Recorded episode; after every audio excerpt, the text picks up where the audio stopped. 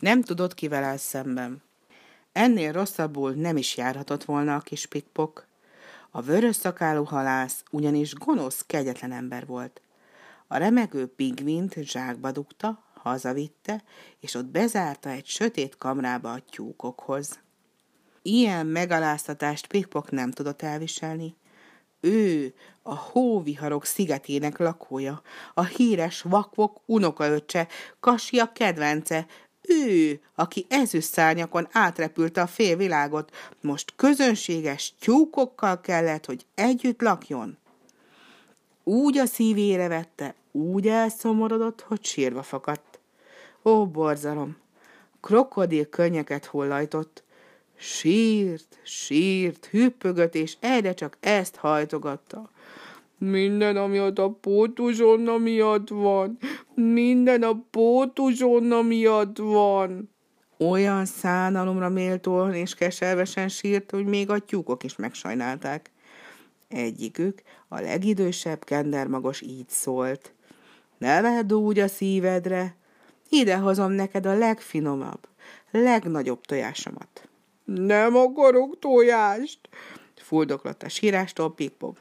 Vissza akarok menni Kasiához. A másik tyúk, Agata azt mondta. Ne sírj, mert meghasad a szívem, ha rád nézek. Elkotkodácsolom neked a legszebb mesét az aranykakaskáról. Pikpok még hangosabban sírt.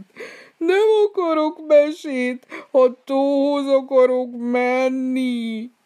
A harmadik tyúk, Kunigunda, kotkodácsolni kezdett. Ne bőgj, megmutatom neked a gyönyörű kis csibéimet. Nem akarok kis csibéket, vissza akarok menni a hóviharok szigetére. Akkor közbelépett az aranyos tollókakas kukurikú. Csend legyen, tyukok! Mit töröttök ezzel a bőgő masinával?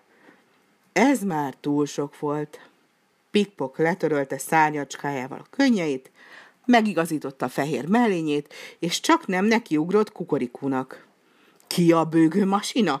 Ki? Vond vissza, mert nem tudott, kivel áll szemben. A kakas felborzolta a tollait, pompás taraja bíbor színben csillogott. Ne ugrálj, jégmadár, mert úgy megverlek, hogy a saját nagyanyád nem ismer rád. Azt próbáld meg! Oda nézetek, ugrált harciasan Pikpok. Azt próbáld meg, ki is tépek minden tollat a farkadból. Ezekre a szavakra a kakas egyenesen a pingvin szemének ugrott, és szörnyű verekedés kezdődött. Csak úgy repkedtek a tollak a levegőben, a fehérek és feketék pikpokké, az aranyos-pirosak kukurikújé voltak. És már nem is lehetett látni sem a kakast, sem a pingvint, csak valami gomolyagot, ami ugrált, és ádázó verekedett. A tyúkok szörnyű rikáltozást vittek végbe. Kotkodács, kotkodács, megölik egymást, segítség, kotkodács! Erre betoppant a kamrába a vörös szakálú halász, csépelni kezdte őket egy bottal, és ezt kiabálta. Százezer lepényhalra, azért etetlek benneteket, hogy agyonverjétek egymást. És néhány jókora ütéssel szétválasztotta a botránykeltőket. Szegény pikpok alaposan eldöngölve került ki a küzdelemből, a bal szeme beverve, fehér mellénye összevérezve, fekete frakjából kitépve a tollak. De még a sarokban is azt hajtogatta elkeseredetten. Te huligán, nem tudod, kivel áll szemben, de jól elláttam a bajodat. A kakas torka szakadtából sivalkodott. Kukurikú, ő kezdte, kukurikú, ő kezdte, ő volt szemtelem.